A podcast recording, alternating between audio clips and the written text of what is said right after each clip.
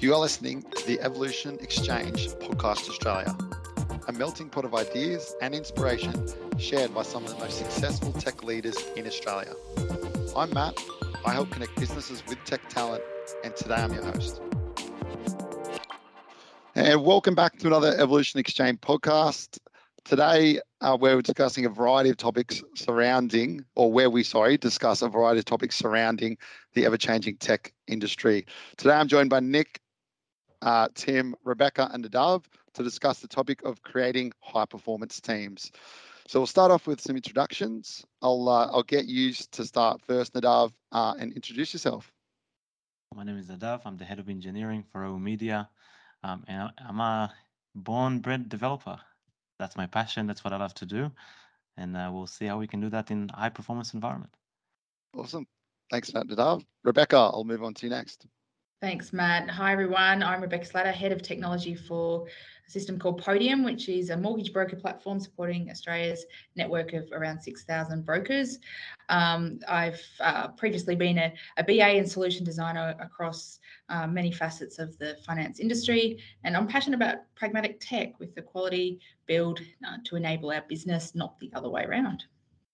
Awesome. Thanks, that Rebecca. And Nick, Hi everyone, uh, Nick Hayden. I'm engineering manager at Linktree, which is the industry-leading link in bio service, helping creators to grow their audience, uh, focused on software development teams and how we can all work well together.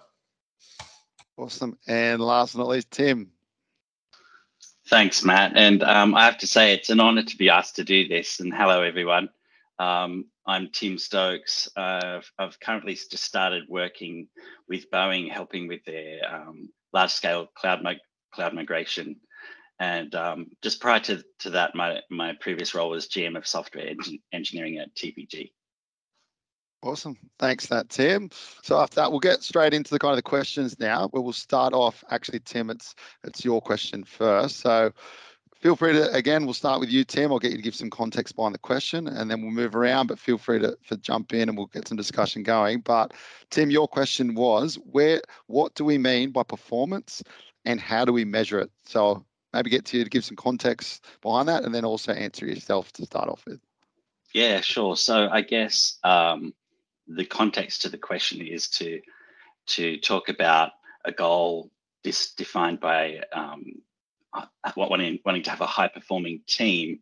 Well, then just logic, logically, I'm thinking, well, the first thing we have to do is define what we mean by high, high performance, and then we can think about well, how would we, how would we achieve that type of teams team. So, um, and the other thing that, that I think is really interesting about this terminology of high performance is that in other domains, um, it means something that I think is quite different to what it means for us. So, for example, in Formula One, uh, you know, last month down in Melbourne, Formula One was going on. Um, high performance in that domain is uh, means something very different to what we think about as high performance in a team. Um, I think in, in in software delivery, high performance is really seems to be translated into efficiencies, like squeezing every ounce of capacity out of the team. But uh, if you think about efficiency as it relates to Formula One, for example, well, there's there's no efficiency to it at all. It's like the most inefficient way of getting from A to B in the world. It's more expensive. It's more expensive than you know airplanes. It's more like to get from one place to another. So that's really interesting that we talk about high performance, but most people translate that into cost cutting, into constraints on costs how do we kind of squeeze value out of the mi- most minimal amount of um, resources possible. So this is why I think it's important to ask ourselves this question: Is high performance important to us as a business? And if it's not, we need to probably use other terminology. Awesome. Thanks yeah. for that, Tim. Any, yeah, so anyone Tim, want to jump in first there? Absolutely, Tim. I think that's an excellent analogy. Uh, I I do slightly disagree though in that uh, I think that there are a lot of similarities between an F1 team, maybe not the output of a very fast car, but the F1 team itself and a tech team. And I think it actually comes down to having very explicit definition of what your role is and what the expectation is. The guy who's on the rear left-hand tire to change that, that's all they do they know that they're not supposed to be on the right hand side. They, they are very clear. That's what they got to do and they got to do it within you know a nanosecond and, and off they go and that's all they got to do and that's all they need to worry about. And i think if we're clear in our with our teams as to what we're expecting them to do what their role is um, then we can we can kind of drive that high performance. I, I, I see it myself in in in certainly um, moving into new teams and so forth, where it's unclear for a junior developer if they're just supposed to be, say, code cutters, or if they are expected to do a bit more of the investigative type work. Are they supposed to do a bit more um, design and analysis? Are they supposed to see what else is happening whilst the hood is open? Things like that. Um, you know, certainly my expectation for them is no, they don't need to do that. That's for our senior designers and developers to worry about. All I need you to worry about is what we're asking you to do for this tiny little thing. And if they're doing that well, then we can start to drive through higher performance. Awesome. For me, uh, I, th- I think of it in terms of like how much propulsion or self propulsion the team has. So um, every every team, no matter where you are, has some sort of like amount that they can keep going before they start to hit a wall. So at a junior level, that might mean you could drop the manager off for two weeks, and that junior team is going to be able to keep doing their list of tickets, getting through it. That's all good. And I think that is high performance for that level. But then at like a senior executive level, like the CEO could step out for maybe a year and that senior executives are able to keep the company going and uh, keep that self-propulsion moving forward, uh, which for me, then that defines high performance for that level. Um, and I guess following on to what Rebecca said is as long as you can define the level of what you want, whether that is a guy changing the left rear tire or it is a guy just pulling out a ticket out of Jira, or it is someone doing a whole marketing strategy. Whatever it is, the definition of performance for me is like how much can that person work uh, in isolation or, or without like, uh, explicit direction um, for what their what their role is, what their task is. Yeah, that that's interesting. Can I just kind of ask? Well, it's kind of the second half of my question, which is how do how do we measure, you know, performance or in a way, how do we measure value? And, uh, the reason why I wanted to ask this second part of the question is because I think uh, you know it's common to measure velocity or you know measure the cadence of you know how how much people are working, um, and and that's kind of um, a measure of speed or how much we're kind of burning the fuel or wearing out the tires. But is it a true measure of the value delivered? And how how are people kind of um, measuring actual business value that oh it that feature did increase sales or it did increase engagement with customers or whatever or whatever the outcome was yeah. expected yeah. Um, yeah awesome I might Nadav I might Sorry. get you to jump in on this one yeah, yeah and, and, it's a good segue as well. So, and you'll probably find me referring to it a lot, but there's something that's called DORA, which is the DevOps Research and Assessment Program by Google. And the reason I'm going to refer to it a lot is because it's the research and the facts and the conclusion driven out of these facts. And one of the things, first of all, to answer your second part of the question first, one of the ways to measure performance is to measure your DORA metrics. Um, and it, it's interesting because you say performance, but performance of what, right? A team does many, many things. Uh, and DORA specifically optimizes for speed. So to use your F1 analogy, F1 teams might not be uh, monetarily efficient, but they are very well optimized for speed. The time it takes them to replace a tire is in the seconds, right?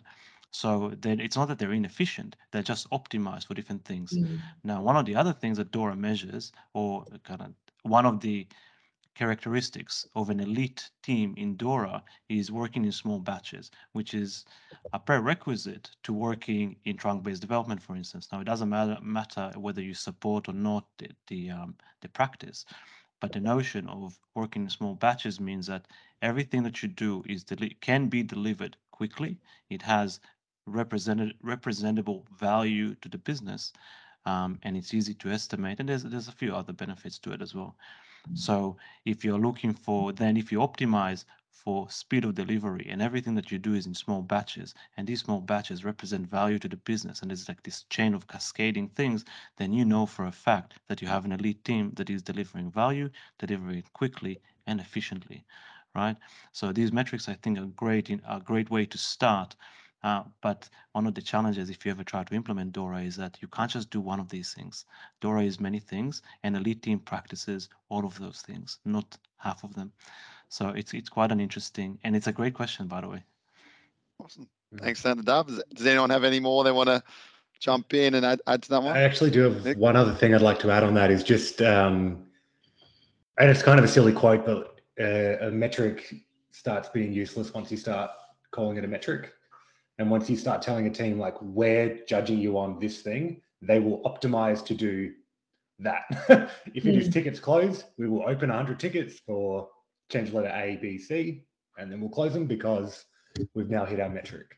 So I guess finding whatever metrics you're going to use and making sure that they are what you actually want. If the team totally gained that metric for whatever reason, like would you still be happy with the result? Uh, yeah. So I'll just shed some light on because this is really interesting. We've had exactly that uh, conversation on an, an executive level. Uh, and one of the conclusions we reached is that if you look at specifically Dora, and again, this is a well-researched body of work, is that each one of these metrics can be easily gamed. But if you're monitoring all of them, um, you you you can't. Like it's almost like as if you can't. But the point is that you don't need to uh, either. Like you don't measure the teams on it. This is just a, an indicator for how you're progressing in getting to elite status, right? The teams, a high performing team knows that they're highly performant. Like that's it. Just it's the fact. Awesome, Rebecca. Are you going to jump in then? Yeah, it was. I, I, I completely agree, and I have seen it before where uh, the system can get gamed, and, and where it becomes probably challenging for people leaders is to unfortunately have to switch it more from quantitative to qualitative into reviewing people on not what they've done but how they've been able to do it. It's very well to have uh, you can certainly have um, a whole series of engineers sitting away in their room and delivering on jira cards and then you know can do it in in you know half the time than say a junior person or, or, or someone else in the team that's great in terms of the end delivery, but is that really going to drive a high performing team? No, it's not. You need to share that knowledge. You need to be able to work with others. You need to be able to, to broaden that experience and include how you actually got to that solution. Awesome. Thanks, Rebecca.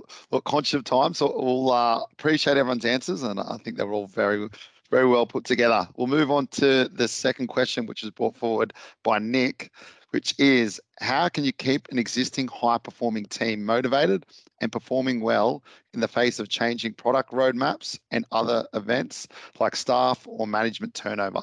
So maybe get you to give some context and also kick us off with that one, Nick.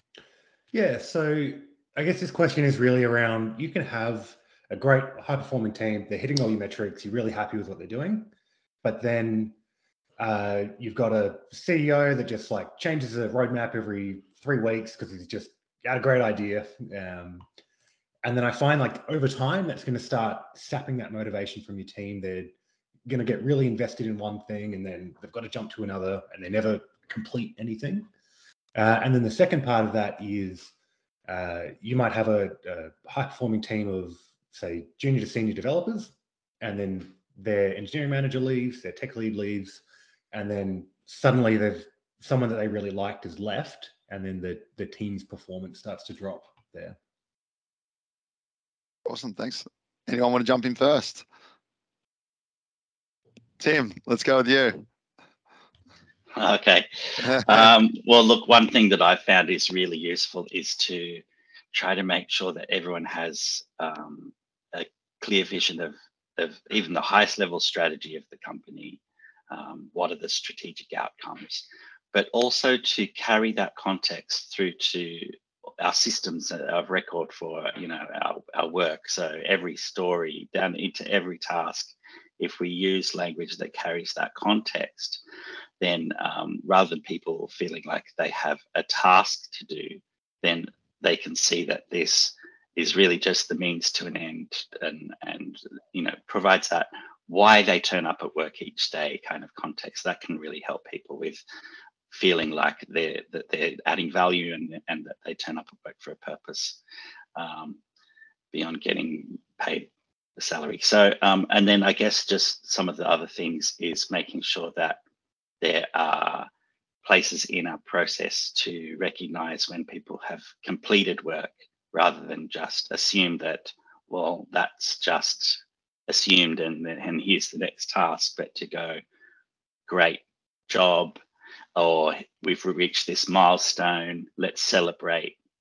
I think those things are really important, but it's all contextual, really. So that's my my thought I wanted to add. Awesome.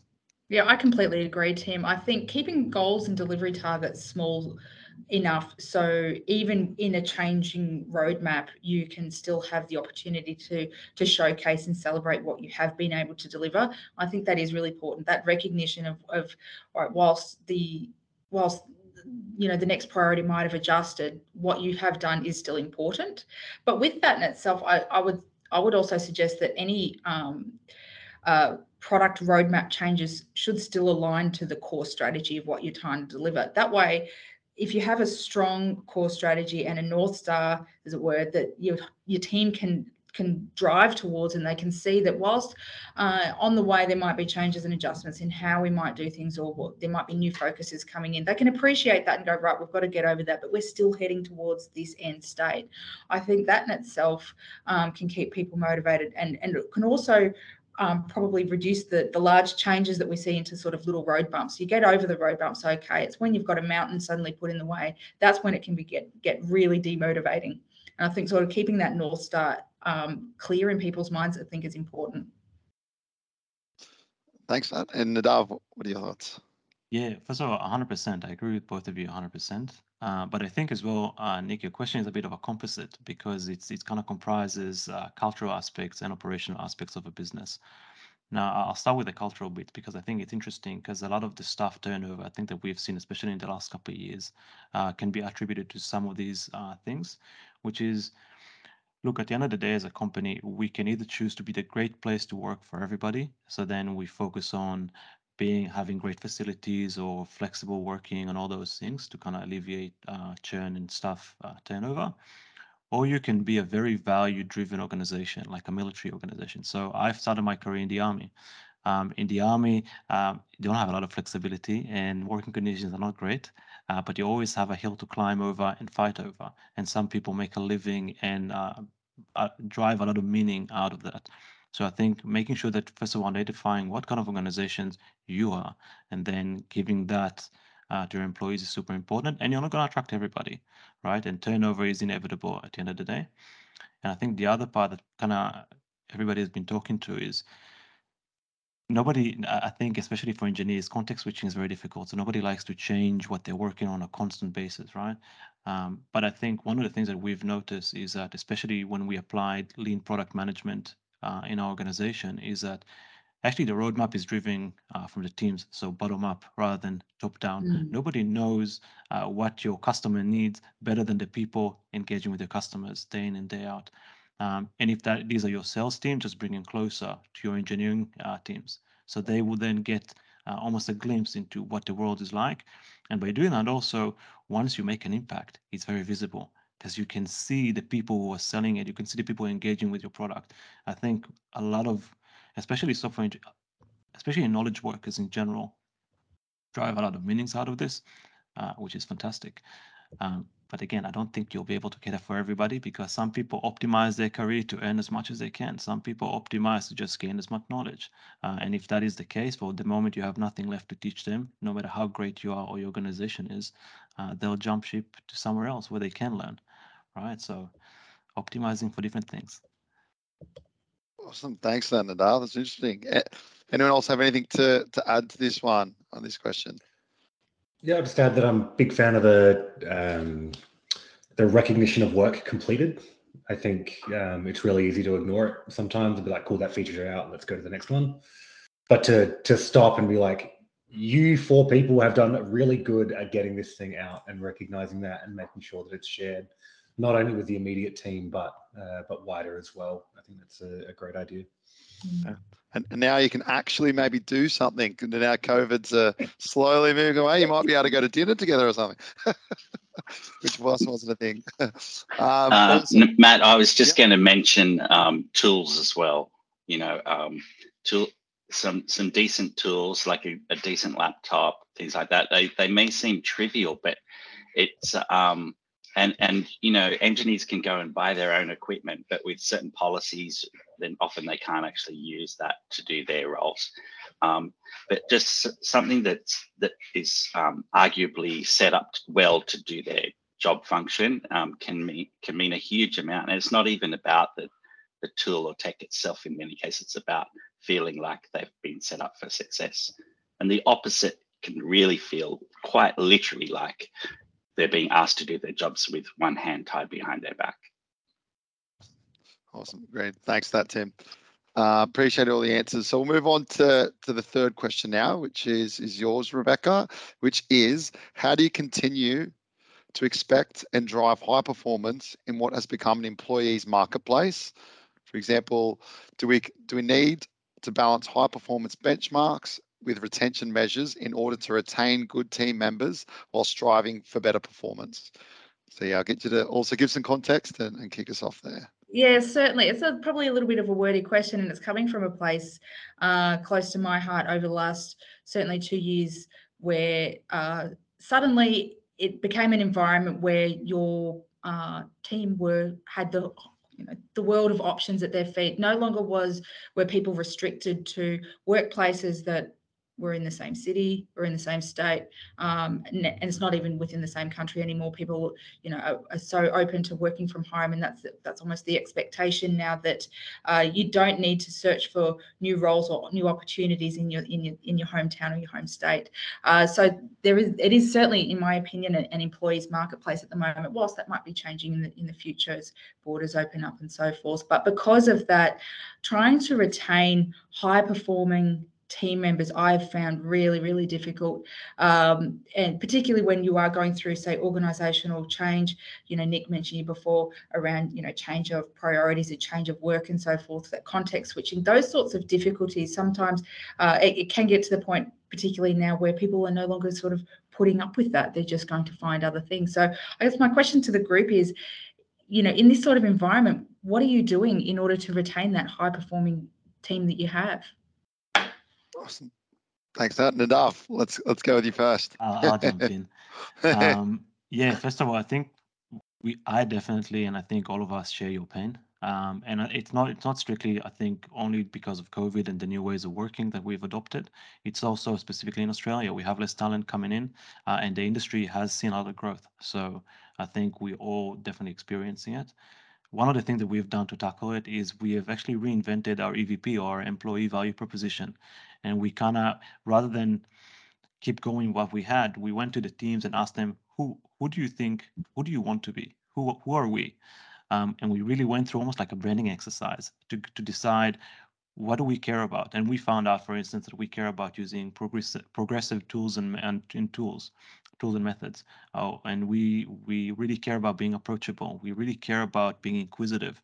Uh, and we took all these things and we created a brand out of it. And one of the benefits that it netted us is that now everybody, because everybody contributed to it, even if you don't 100% agree to it, you bought into it. Um, and now you have a group of people who have a stronger bond than they did before. They have they they identify with what we do and who we are um, and they want to prove that they live up to the values. Um, mm. And we found that that increased our retention uh, like almost um, exponentially in the sense that I've seen personally.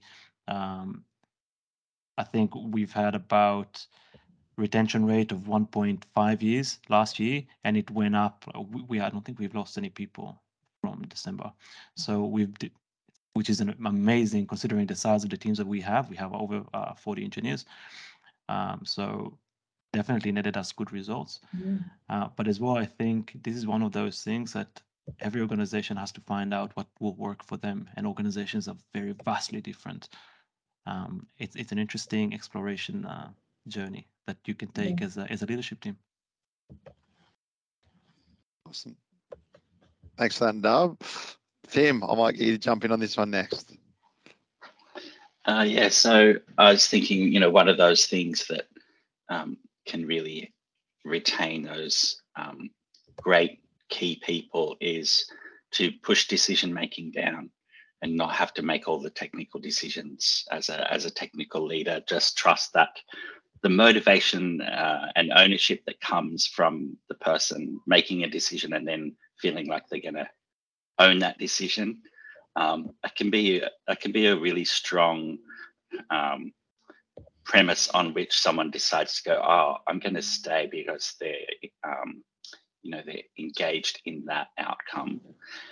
But at the same time it also puts pressure on innovation. If you know if, if people want to go let's try this new technology and they're passionate about it and then you you know you invest in that then there's also pressure on innovation in, in, in that if if if that person then does leave the risk is greater. So it's a mm. complex question. It's a very good and complex question to ask because it's no there's no simple answer.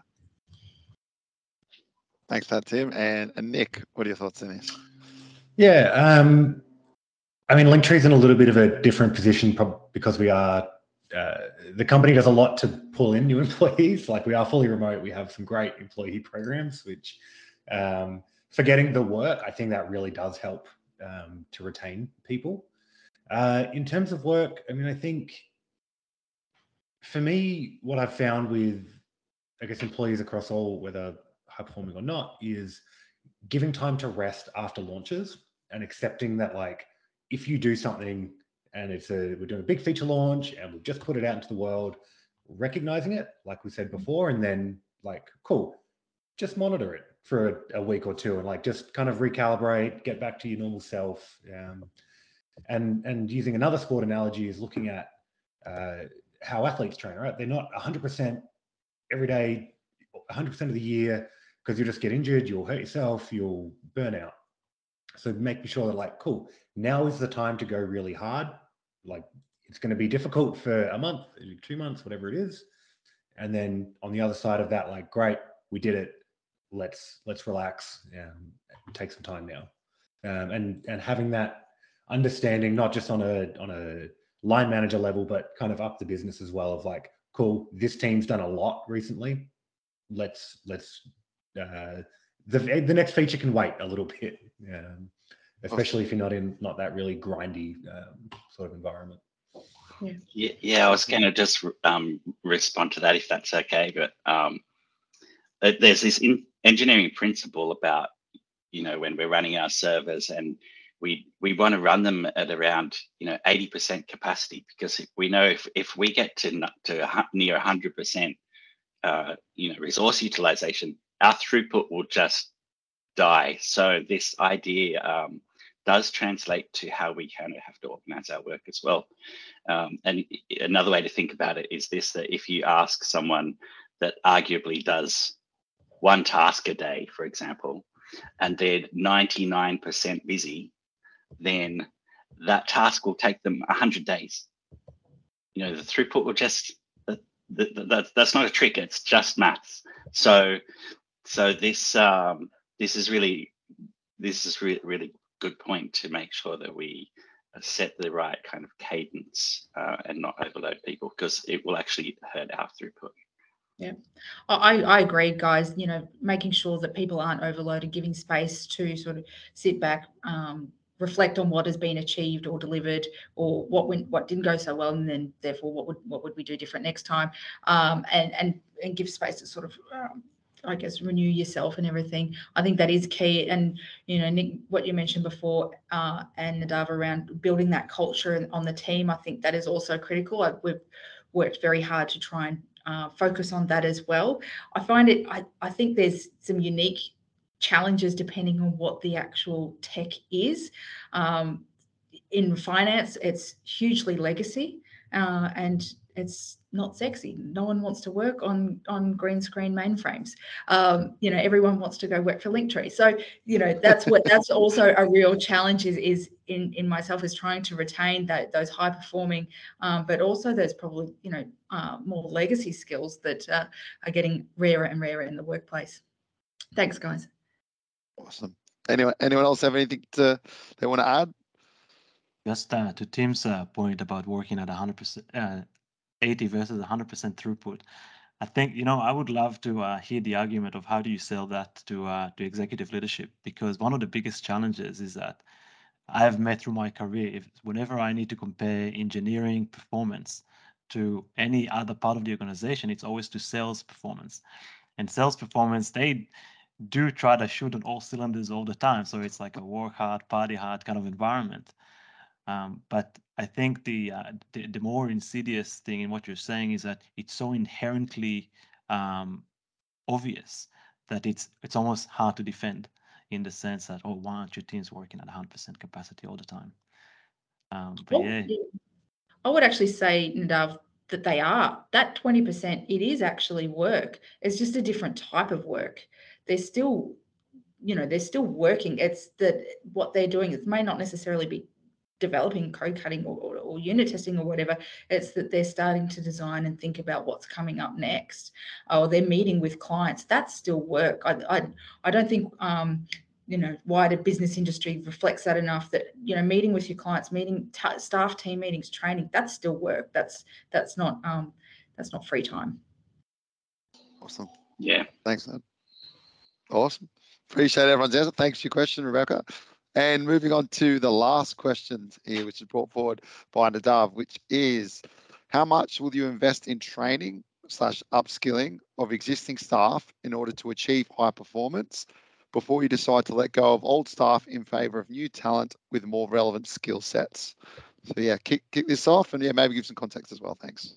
So I'll give a little bit of context and at the risk of biasing uh, the conversation. um, but look, uh, like I said, we are we've looked into and we are transitioning into adopting uh, DORA practices and reaching to elite status ourselves. Um, but one of the things that we found out going on the journey is that there's a lot of skill sets, skill sets that I don't necessarily have, skill set that my teams and other teams within the organizations are going to have to acquire. So obviously we're going to train and upskill people, but also we've had an interesting conversation is uh, is there is such a thing as too much training at which point we say well we don't have the right talent. Do we need to go and get new talent that can teach either teach us or get new talent to replace the existing talent now again my my background is in military so i'm heavily biased towards the military does a really good work a good job at upskilling and training i think more than any other organization so i think with enough time and money you can take a monkey teach it to make an espresso and land it on the moon but the uh, the reality is that I don't I don't know what other people opinions are. So I'll be very keen to hear yours. Awesome. Nick, I'll get you to jump in first here. Ah, you've given me the hardest one. Sorry. I hadn't gone to you first in a little bit. oh, oh, no. Um, I, I, I certainly agree that, like, for myself, and I think for for everyone, like, pretty much everyone can learn pretty much anything, um, given you know an infinite time scale. Um, for me, I always try to when I'm hiring people, I always look for that like motivation and personality in what they do, rather than a a specific skill set. Um, although, of course, you do need skills at a certain point. Um, and I think if you're hiring for those attributes, you can sort of trust that they'll get there. For for staff that oh, it's such a hard question, right? Like, I mean, the the simplest and most like cutthroat is like fire the team, hire a new team. But of course, that's not like how we can work in the real world. Um, and I'm not really too sure on like how we can um, yeah, how we can let go of these old stuff. I mean, train them as long as you can. People will always be more loyal to the organization if you are training them, if you are showing faith that you believe they can get to um, where you need them to be. And then maybe at a certain point, it just becomes that discussion of like, hey, this becomes a performance thing now, and um, you know, we need you to do this task, and you're you're not getting there for whatever reason, and then um, either you know you've you've got to get better at it or you need to find a, another place to go to um, as as harsh as that sounds sometimes Thanks. Rebecca, any, any more ideas on that? Yeah, I was just thinking of reflecting on Nick's answer to the question, and for me, it's certainly it. I agree. You you can teach an awful lot of skill, and I've seen the most you know trained people and have gone through you know a hundred courses and they still don't know anything, and it's all it's less around what they've been tried to be taught, but more around their own behavior and personality of want to learn. And if I think if there's the intention there of wanting to to learn, wanting to do new things, uh, that's going to reflect in that output. And I think that's where you you allow probably a little bit more patience than someone who who's just sort of says, "Oh yeah, I've read the book, I know what to do now," and they actually don't have a clue. Um, and I think it's it's more around the behavior of the people that you're trying to get there. Trying and changing behavior is the, the hardest thing to do. You you just cannot change it, and that's where you need to. Going back to an earlier question that we had was around less around the what, but more around the how do people uh, perform that's when it might become a performance discussion that you know that Nick suggested. If if their behaviour isn't quite there, then that's a probably a performance concern but I, I also agree with Nick that building loyalty as well. I think if you can, as an organisation and as people leaders, we can show support of people that want to learn, that are trying hard. Their their, their output may not be quite there yet, but you know that with good mentorship and coaching, um, you know, as opposed to sort of the more um, you know formal training, you know that they're going to get there in in say three, six, however many months or years. Then you know that will build loyalty, um, and that in itself, you know, is is absolutely priceless. Thanks, Rebecca. Tim, you just said you unmute then. You ready to go? yeah, yeah. So I think um, I, ha- I have this interview question I've been asking for like decades. Um, well, since it was invented, really. But um, I ask, okay, so if you if you go to a browser and you type in, you know, something and press enter, what happens next? How does how does the internet work? Um, and so uh, it covers a lot of areas. You know, API designers, front end developers, they all kind of should know this stuff, bread and butter stuff. So um, the reason I bring it up here is because I've noticed that um, it's not necessarily about someone that's freshly trained versus someone that has had a lot of experience and perhaps needs retraining. It's also people that have grown up in a world where this type of technology, these type of technologies just exist.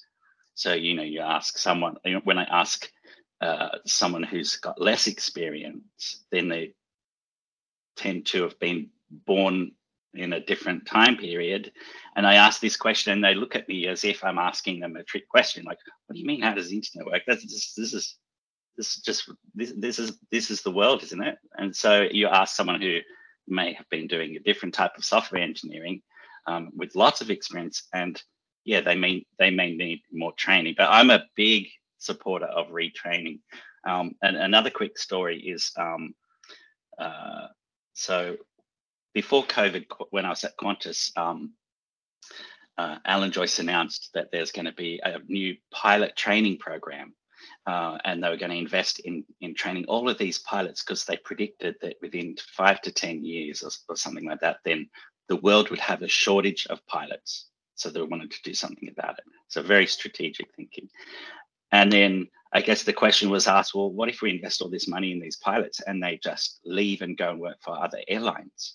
And the answer was, well, it doesn't matter.